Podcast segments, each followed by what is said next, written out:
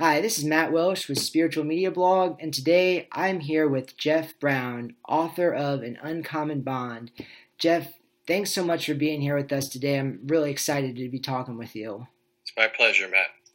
Love connecting with you. Great. Um, so, one thing that really stood out to me in An Uncommon Bond was you wrote about how relationship, particularly a romantic relationship, can be a path to God or a result in spiritual growth. And I was wondering if you could um, elaborate on that and maybe talk about how you've experienced that. Gotcha. You know, in my early years as a reluctant relationship participant, I um, I bought into the idea that the, the best and most effective portal to divinity was a very isolated vertical experience, like lone wolf meditation warrior on the cushion. It had nothing to do with my relationship with anything outside of myself. It was just between me and the big dude, always the big dude, in the sky or something like that. And I had an experience in 1998 that was an uncommon bond experience, um, where I had a very different experience. After a phase of uh, reluctance, of armored reluctance, um, because the experience was so terrifying to my, habitual warrior consciousness, having to surrender in such a deep and heartfelt place was very uh, upsetting and terrifying. Uh, I finally, for whatever reason, was able to cross over into that experience and found that in the presence of the beloved, that in that horizontal connection, that my experience of unity consciousness or of the God self or something called divinity was so much more textured and expansive and flavorful and inclusive than anything I'd ever experienced in my isolated vertical trip. Um, and so I came away from that experience, even in the heartbreak of that experience at the end of it, but believing that the really the ultimate path, you know, a lot of people spend a lot of time in the spiritual world developing models of vertical consciousness. Um, and I came away believing that in fact we need to move in the direction of developing models of horizontal consciousness. That is what comes up in the love field, all forms of love. Um, and how is that not only a portal to divinity, but even maybe something that actually co-creates the universe on some level. I had some moments in that experience when I felt certain that we were doing more than just glimpsing something; that we were in fact somehow impacting it, and uh, never had that experience in my in my vertical path work. Yeah. Yeah, I really liked how you wrote about that because a lot of the spiritual growth emphasizes self realization and developing your own potential. And it's easy to get caught up on like, what do I, what can I do? Right now to be self-realized or enlightened and you're coming at from from a horizontal perspective of how can I connect with others to expand? And, and and what does that field begin to look like in that in that relational expansive field? And you know for me that that place of verticality uh, was very profound. I mean it was it was a glimpse into something um, much more expanded than my habitual consciousness. Um, but you know, I also came to understand that if I kept following that lead and that patri, and I think of it very much as a patriarchal trip for the most part, um, you know, it makes a lot of sense that I wouldn't care in my economic life about being in integrity. I wouldn't care about my impact on the environment. I wouldn't care about my impact on others because if the highest experience is the one that happens alone going vertically to God, then everything peripheral and everything horizontal is actually a distraction from my ultimate path of realization. Um, so to me, I don't think there's much of a difference ultimately between that perspective and some of the uh, pathological behavior we see in relation to the environment, some of the narcissistic behavior we see in relation to corporate behavior. All of that, to me, is coming from the same place, which is self realization is really a solitary experience um, and has nothing to do with anything outside of me. So, you know, you can see the meditative dude, the guru in the cave for 35 years, and those annoying relational women who all they want to do is talk about feelings and dynamics and all kinds of things like that. Um, they come to the cave entrance, they leave the milk at the front door, and they scurry back to the village to deal with their secondary matters. Um, and ultimately, I think that that's really a big part of the problem on this planet. We need to go horizontal, or we're not going to be here for very long. Yeah, I agree. Um, but I'm also wondering how do you how do you balance being in a relationship and you know having that horizontal connection, but not losing yourself in a relationship and still maintaining yep. your sense of self and identity. Right. So, in the Uncommon Bond literature, Jeannie Achterberg wrote about this uh, in a really powerful article in Revision that I reference in the book itself.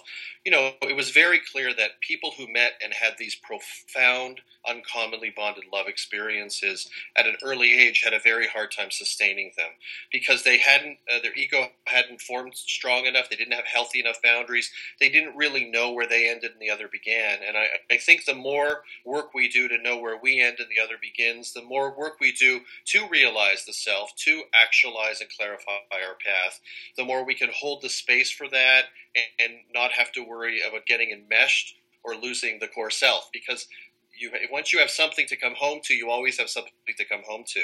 The key is not falling into that kind of a powerful connection until you've done that kind of developmental work.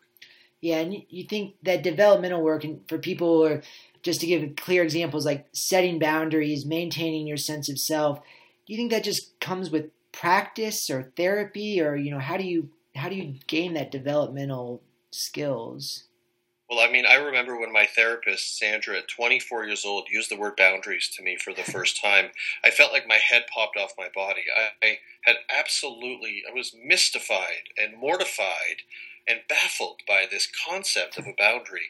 In my, the way I grew up in an environment where nobody knew where anybody ended or the other began, where everybody had a sense of demented entitlement, um, I needed to hear the term, I needed to have the term defined to me, and I needed to keep going back in and out of that therapeutic process, interfacing with what this word meant and how does this land in my real life. And yeah, I mean, I don't think it's something that's fundamental to the teaching. Conscious parenting is only something that's beginning to happen. Um, so I think for a lot of us, it does have to be part of the therapeutic process. And ultimately, hopefully, it just becomes part of how we're raised as children. Yeah, that makes that makes sense. Um, and I think it's helpful for people to hear. And I kind of want to come back to that term uncommon bond um, because it, it kind of it makes me think of the idea of soulmates, but I don't know if that's what you if it's related to that or if it's not related to that. I mean, I, I, can read a definition of bonds. It's a bit of a long one, though. Um, you know, uh, for me, this is always. I, I, said there was an author's note at the back of the book that I was avoiding getting too into definitional landscape because I, I, I mean, I really think as part of the horizontal model, we need to find language for things. Um, for me, it didn't feel like what I perceived to be a traditional soulmate dynamic. It had a, a very distinct flavor to it, um, a very powerful sense of prior life connection, um, which is not always true in many people I know who have identified as soulmates, um, and also a tremendous degree of tumult and shadow excavation in the heart of the connection. This happens for a lot of soulmates too, so it's it's complicated landscape. You know, some people would call twin flames uncommon bonds, and I read definitions of twin flames. It doesn't feel exactly right to me. Um, I can read it if you want me to, but it's um, Sure. A bit, a bit lengthy. Let me do it. Let's just do it. Um, and, and, and I'll ask you if this sounds to you like what you imagine a soulmate to be. And if it is, God protect you. Uncommon bonds are love connections that are sourced in the transcendent and transpersonal realms. The couple feels destined to have met. Their connection is sourced in grace. This often leads to an experience of parapsychological or paranormal events such as synchronicities, soulendipities, and non-local communications that define law, uh, laws of known laws of time and space. There's a knowing of pure recognition of the other, a feeling of being cut from the same cloth, a sense of having occupied the same body in a previous life, or perhaps one soul residing in two bodies. The lovers experience a prayer of gratitude and a sigh of relief as though coming home after decades of wandering. A transpersonal energy, energy dances between and within them. Uh, and then it goes on to say, a soul crafted dynamic, the relationship polishes the, the, rough diamond of the soul. For this reason, the relationship is sometimes arduous, complex, and often accompanied by many dark nights of the soul. Um, there's a sense that the soul work could not happen in any other way than through the relationship. Repeated, repeated dancing back and forth, new self, now disappearing, wave to particle and back, characterizes the growing, changing, polishing, and refining process. Whether experiencing separateness or union, the couple are always feeling passionately alive. So that's part of the definition. So, does that sound to you like what you're after when you say you want to find your soulmate? to me, an uncommon bond sounds. I don't want to use the word deeper, but that's coming. It sounds like there's a little more internal work or uh, a little bit more depth than a soulmate. I don't know if I want to use the word depth, but it seems I would like say a little less. I would say a little less sweetness. yeah, that's what I'm looking at. There's a little more work with an uncommon bond. It seems like. Uh, so Jean, so Jeannie Achterberg, she has this this quote. I'll just read this quickly. The telling of the story of uncommon bonds creates a new myth for relationships that involves the evolution and transformation of our being. The bonds may well be the threads in the matrix of humanity, and in the final analysis, the only thing that endures. We who have had bonded experiences can see ourselves as two of the many lights in the interconnected web of all life, and as these lights burn brighter in synchrony, we shake and move and transduce the filaments of the web so that the material universe is changed, subtly perhaps, but changed nonetheless. I would go so far as to say that, that these relationships are a um, introduction to the world of divine possibility available to humanity. At this stage of human development, they're very hard to hang on to because of all of the individual and collective shadow that emerges, and you're essentially not only carrying your stuff up the hill, you're carrying the stuff of an entire uh, collective up the hill.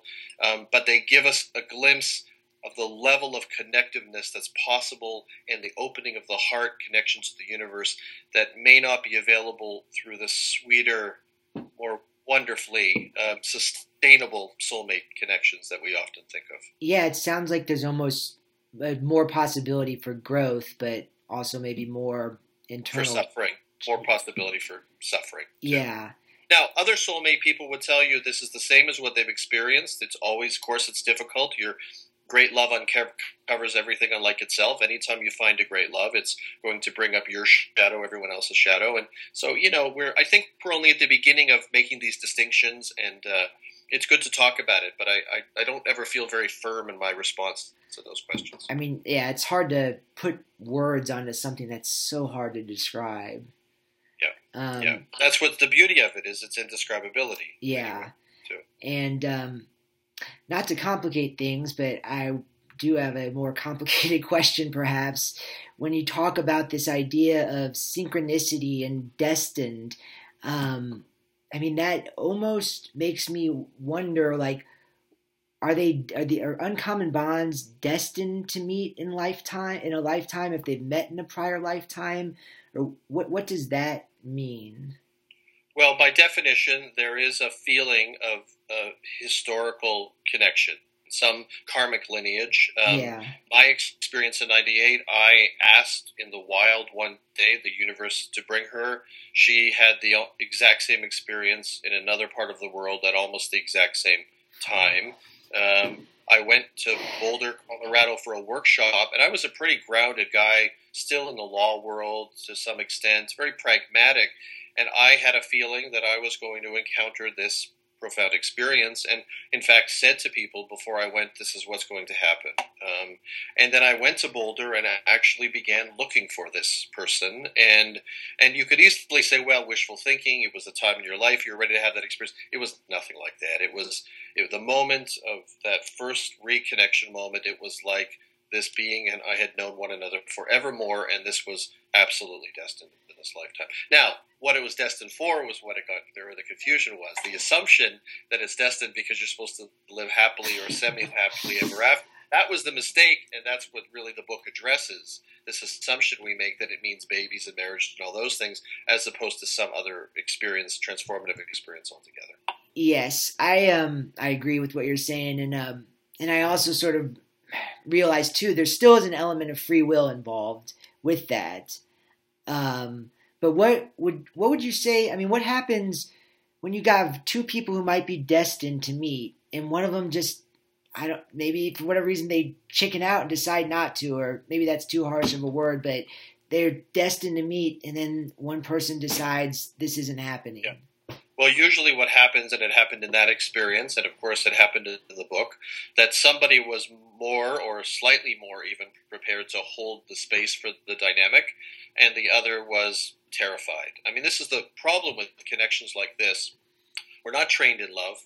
We're not trained in authenticity. We don't know really much about living with an open heart in a world, survivalist world that requires vigilance and armor still. I mean, so what a confusing experience it is to live in this world at this stage and have this experience, first of all. And then all the stuff that you don't, in your habitual consciousness, ever have to address, and, and all the collective abandonment material, jealousy trip that we're all threading through our family and our parents and our DNA comes to the surface. So it's, it's pretty likely, unless you're much older and really know the lay of the land relationally, somebody's going to take off.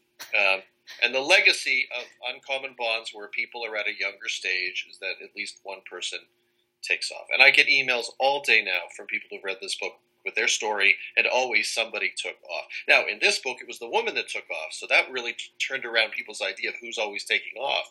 Um, and you know, I'm getting a lot of emails now from people who've had the exact same experience, where the man was ready to hold the space and the woman wasn't. So it happens in every direction. I, in my experience, I was 36, she was in her mid 20s. I had done just enough work to be able to hold to it a little longer than she could, I think. But I also remember having glimpses in that very open space and the heart was wide open of feeling like that degree of vulnerability that I was openness and aliveness that I was cracked open to in the experience. It felt to me like I did couldn't see in this world how I could possibly hold to that if we were living in the world itself. I, I kept saying we need to live on a mountaintop away from the world, or else this is an impossible thing to cultivate. Because how do you go from that degree of opening to readjusting to the mundane, armored, and vigilant world? It's incredibly painful and difficult. Yeah, there's so many questions and comments I want to follow up with that. The first should acknowledge what you just said is, and in the book you talk about how painful and sad that is when a partner decides to leave that relationship. Doesn't make any. I mean, I mean, unless you know the lay of the land relationally, so that you understand what you know. If if you've never had really thought much about these things, and then this profound experience happens, it is so confusing when somebody, one way or the other, finds a way to push it off. Um, you know, you begin to because you've now entered into this serendipitous realm where you're eating you're eating ser- synchronicity for breakfast. I used to say stuff happens. I wouldn't even describe things that have happened in that experience, Matt. You'd think I'm insane, and I kind of think that I'm insane, but they actually happened. And you start to enter into this other terrain. It's almost like where the gurus allegedly live, like the real ones, if they in fact exist, where you're starting to see and connect and pull things to you that make no sense in a survivalist consciousness. So you're in this experience and you're suddenly feeling that God has blessed you or that now you understand what the God self is or something. And then all of a sudden you're smashed to the ground and you hate everybody. Including God. God, cursing God is fundamental to the experience for a lot of people, and then you have to make sense of it with no templates no love elders who've been there to speak of, no books that really understand anything. I tried to do something in this book that I couldn't find anywhere when I had this experience, which is to try to uh, uh, chart a course, some kind of a course, for people who follow to know what it's going to be like, what they have to go through in order to make the decision whether to close down forever or to love it forward into some other way of being in their lives. And it's not a. It's not a. Be careful what you wish for. Is what I tell people. Yeah, no, I mean, what I liked about that book and uh, a lot of your other books too is, I mean, you talk about the fact that you have these human emotions even though you're on this spiritual journey whereas some gurus are like you know what? Just just be happy. Just think positive thoughts. And perhaps there's a place for that and a time for that but your book really explores the idea of like it's you know it's okay to be sad. It's okay to be angry. Those emotions you can work through them. You don't want to stay stuck in them, but you can work through them and, and, and grow from them.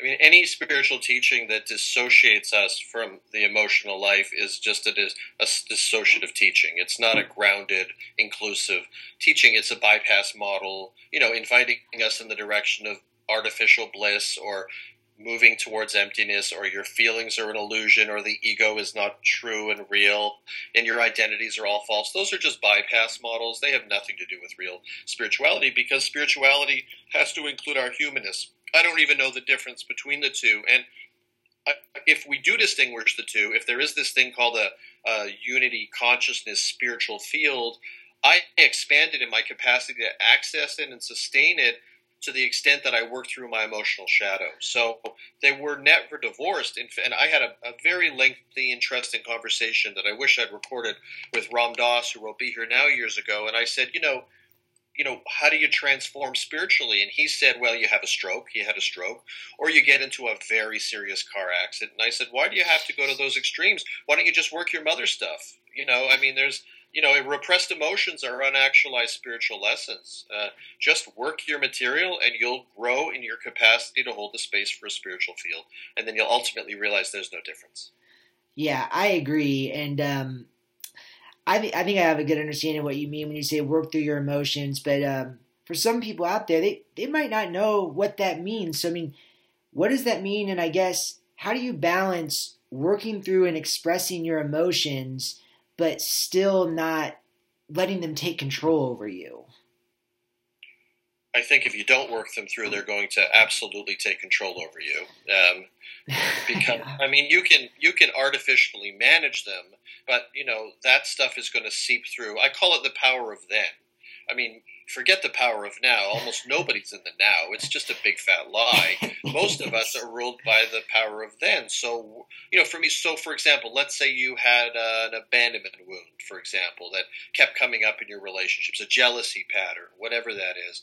So you can either pretend it isn't there and do the positivity bypass until you get into a real relationship and you're clinically insane. Um, or you can decide to take it into therapeutic process and to begin to work the core and source material and maybe do somatic psychotherapy. And it doesn't mean it all goes away, but you can transform the material and you can grow and expand in relation to it. So the next time the abandoner projected abandoner shows up in your life, you're able to manage it, name it, identify it, work with it, and not have your whole life get turned upside down. So there's an example. And to the extent that you work that can hold the space for the wound without being reactive, to me, you've actually matured in your, your, emotional field and therefore matured in your spiritual field. I mean, for me, emotional maturity and spiritual maturity are essentially synonymous. And and if you don't do the work, then there's some way in which you're going to move through your life in some fragmented or fractured way and not be able to have a complete experience. Yeah, so I kind of like what you said, and just so I'm clear, helps me too. Kind of part of this work is just simply being able to identify and recognize the emotion and hold space for it without being super reactive. Is that accurate?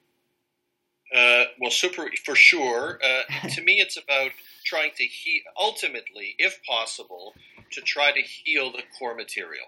Um, to actually be able to see the trigger material uh-huh. as something that points you back in the direction of the source material. So instead of projecting it into the relationship, you go back to the inner child work, for example, and to do some kind of a healing or transformative process. I mean, you can do cognitive stuff, you can uh, play lean into mechanisms and uh, meditations and affirmations and stuff, but I've always I'm not that afraid of the shadow. So for whatever reason, I'm okay to go as close to the fire as I can go. And I have found that over time, I've been able to expand in the rest of my life, all the other fields and dimensions, because of that primary work. You have to create space for it. You have to have make time for it. And nowadays, in this very overstimulated world, we're moving in the direction of band aid approaches to spirituality and psychology because it takes a lot of time to transform and heal a consciousness. You know, it took 20 years to fuck us up. It's going to not five minutes to get us right. I mean, that's just the way it is. And uh, for some reason, I come from that old working ethic where I'm used to doing this forever But the challenge now is encouraging people to, you know, how many people say, and you're working with people, they often say to me, how long is this going to take? And I always say it's going to take your whole lifetime. Um, and they don't want to hear that, but that's, that's, that's the dance. Yeah. And, um, you know, not to sound super logical or ask for a band aid approach, but when you say transform it and healing it, is that just like talking about it with someone who feels like can give you more insight into it and let you sort of express it? Is that what that looks well, like? Not for, well, well, talk therapy can be very helpful. It was helpful for me. I mean, you have to be careful that it isn't too cerebral. Right. You know, excessive excessive analysis perpetuates emotional paralysis. So I, I've you know have to be careful about that. And my experience was, and many that I know, is that after a while we reached a stage where it wasn't very helpful anymore. Um, and it, and having insight was fine as long as the insight is resonant with you.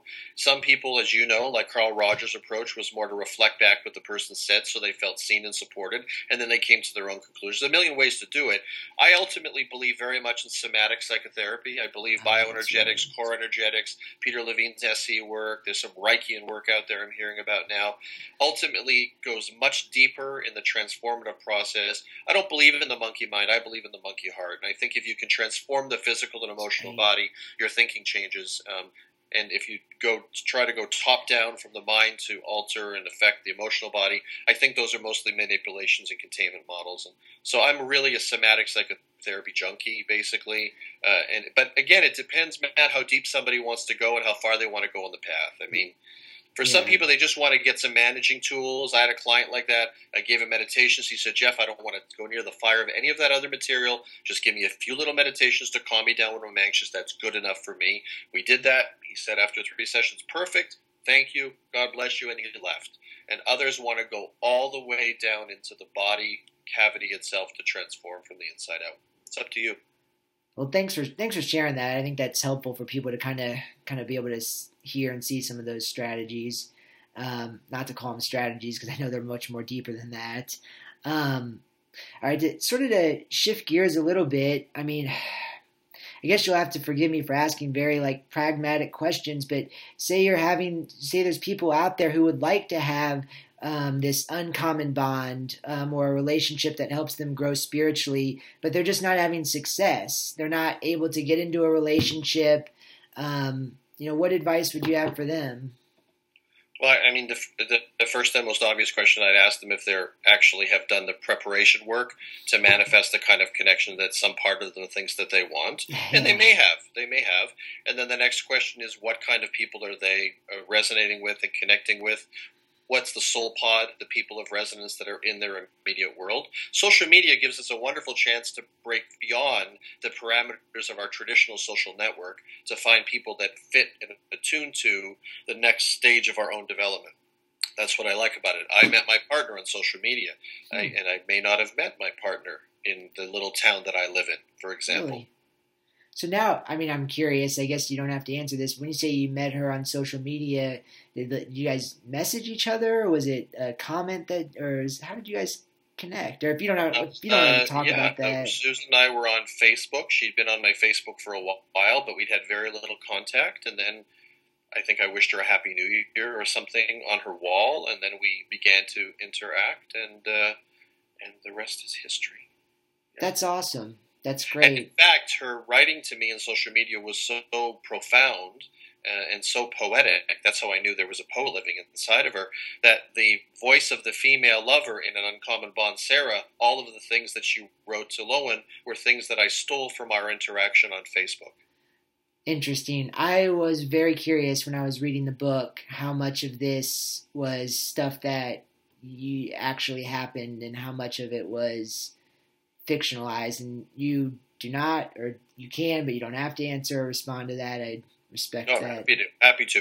Uh, I mean, the the connection that I describe in this book bears very little resemblance to the kind of connection I have with her. Um, it was inspired by a connection that I mentioned that I had in 1998 that had a very fiery uh, and reactive quality to it. I don't. Susan and I share an uncommon bond that has a much different quality. I don't even have oh. the language for it yet. Interesting. Um, but you know, and a lot of this came through my imagination, and a lot of it was inspired by the nature of that experience and so many other experiences. I decided I had to make something good happen after so many bad relationship experiences. Yeah, that's great. So again, don't have to answer, but so what did what did Susan think when she read your book? Um, she liked the book. That's uh, good. Uh, found, yeah, I mean, had a hard, hard. A lot of people have a hard time reading it because it brings up so much of yeah. their own experience and unresolved and longing for something, and then not wanting that, and so many. I tried to cut through so many. Uh, levels or stages of the relational process the the falling apart the reconnection the connection all of those things. And so she liked liked the book a lot, but you know had a and thought it was funny that she found her writing to me in the form of poetry and the voice of the female character. And um, but yeah, it was good. There wasn't a, a, a jealousy response. I don't have any um, connection to the woman that inspired the book, and I don't want to. Yeah. Oh, that's all right. Well, thanks for sharing that. I was I was wondering that. I wasn't going to ask, but you kind of brought it up, so I was just curious. Um, okay. And okay, to kind of go back to, you know, for people, how about loneliness? I mean, there's a lot of people out there who they're looking for for love and they're just they're feeling lonely. It's just part of being human. I mean, any words that might help for them? I mean, I mean, to do everything. I mean, I mean, the first question is where is the longing for love coming from? I mean, I kind of like see it as this wonderful way of doing it would be continuing to evolve a, in, a, in a life that's sacred purpose oriented within ourselves individually continuing to move in the direction of a more satisfying, gratifying world or life that reflects our gifts, callings, and offerings. And then we become so self satisfied in a way on our path that we are more likely to manifest a partner. And if we don't manifest a partner, it's not as big a deal as it would be if we were looking for partnership to fill a void we had yet to fill for ourselves, you know? So, I mean, I, I, I think, I mean, do everything in your power to find a way to reach out and connect for sure. Um, but I don't know. I think for me, the thing that helped me the most was continuing to work on my own vibration so that I was more likely to attract something and so that I was less likely to need it from an unhealthy place. Yeah, that makes total sense. And it also seems consistent to how you. Um, how you met um, Susan, just through your natural Facebook social media presence, doing something you yeah. love doing or feel called to do, and just kind of naturally met someone with a similar interest right. and resonance. I mean, whenever I went kind of looking for it, um, you know, it's like I have a quote in the book: "You can look for love, but you can't look." No, you can look for relationship, but you can't look for love. Love finds you when it's ready. You know, and some people say love finds you. Reframe it, and I'm not always sure it's true. Love finds you when you're ready. a lot of people are ready, but it doesn't find them. So it's not always true like that. You know, it's it's an interesting question.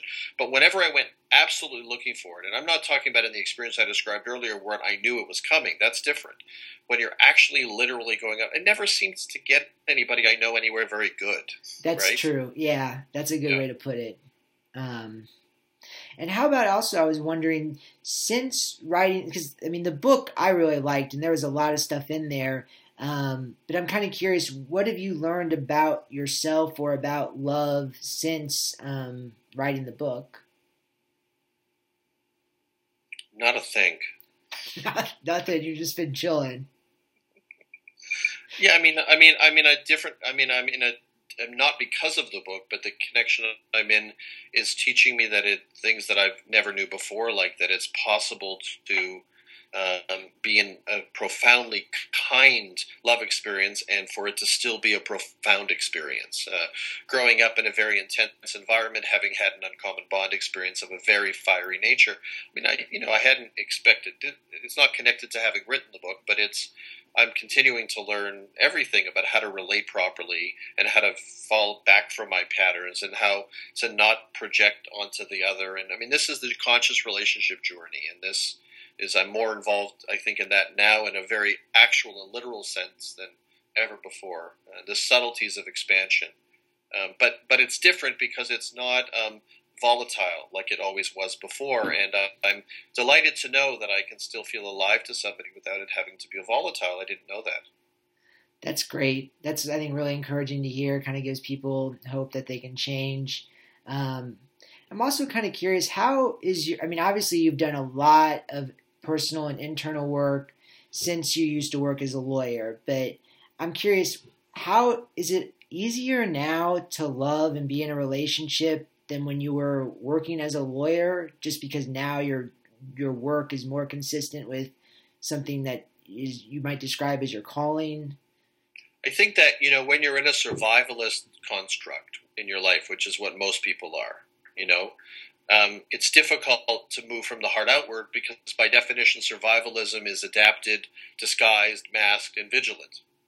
That's the world that everybody we know came from and so much of the world still. So we define who we are in relation to what puts food on the table, basically.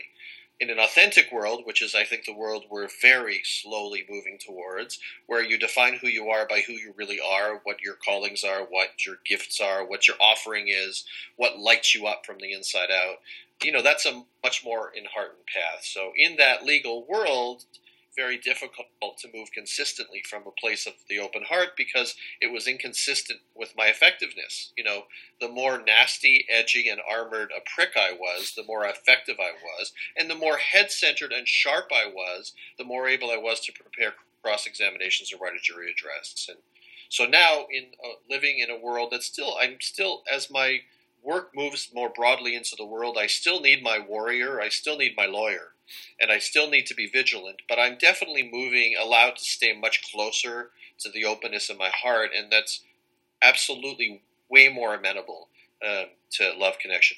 I was in a love experience in my articling year working for Eddie Greenspan up, up here, and I, I docketed, I think, 116 hours a week. I it was not, cons- yeah, that's really true, and not consistent with a love relationship at all. Yeah. And I was just nasty, and I, I, wrote many apology letters to the woman who I was connected to. God protect her. Fortunately, she moved on and married a nice guy after that. And it took many, many years, and still takes some work for me to come back from my kind of natural vigilance and move closer to my heart. But but if you find your sacred purpose, you know, uh, I do think it helps us in every area of our lives to be able to move from a tenderness to become a benevolent warrior or a tenderling warrior instead of just a malevolent and armored and edgy one. Yeah, I I like that. I think that's really helpful for men to hear. Um, I mean, again, how, how, what helps you balance that? Finding that balance of staying vigilant um, or assertive when you need to be, but also not letting that harden you, and also being tender when you need to be tender. You know, I, the first thing that helped me was the concept that, that I came up with uh, called conscious armoring. I mean, a very simple idea of starting to develop an aware. I mean, you have to do enough opening work to know the difference between what open and closed feels like, right? So you have to take on the process of peeling away the musculature, peeling away the emotional armor as a man, as a human, in order to be connected to something that feels like your heart. So that when you go back into that world, that unconscious, vigilant world, you then have something to compare that experience to. And then you develop consciousness around it. So when you're, you know, I used to say before I would go selling windows door to door, I used to say, I used to have a conversation with myself in the Johnny on the job when I went there in the morning to take a leak, and I used to say aloud. Nobody ever tamed me because it would have been, they really would have put me away 25 years ago when I did this. I used to say, I've got to go now and put on my sales mask, but uh, I'll be back. And I would say this like to my soul self, like I was having this conversation with these two parts of me. And then the idea was to notice when I could take the mask off and to allow myself to take the mask off and to come back and drop back into your heart. And then eventually it becomes a way of being that you can't get away from anymore. I, I can't remember who said you. This wonderful quote was, "You can't talk yourself out of a behavior you've acted your way into." So, once you start to become that more in heart and being, you do start to take it with you everywhere you go, and there's more fluidity of consciously armoring and then coming back to a more surrendered way. But it takes practice and it takes making mistakes, right? Like everything. Yeah, that's great. That's a really good uh, good message for people to hear.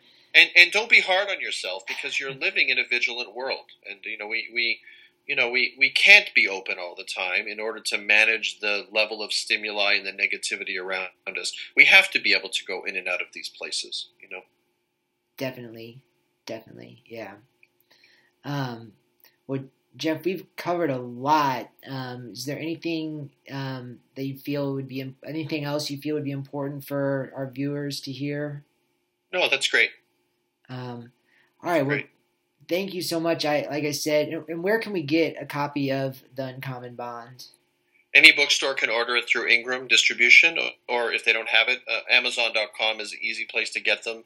It's been really active on Amazon, and my website, enrealment.com, I, I sign the copies that are ordered through enrealment.com.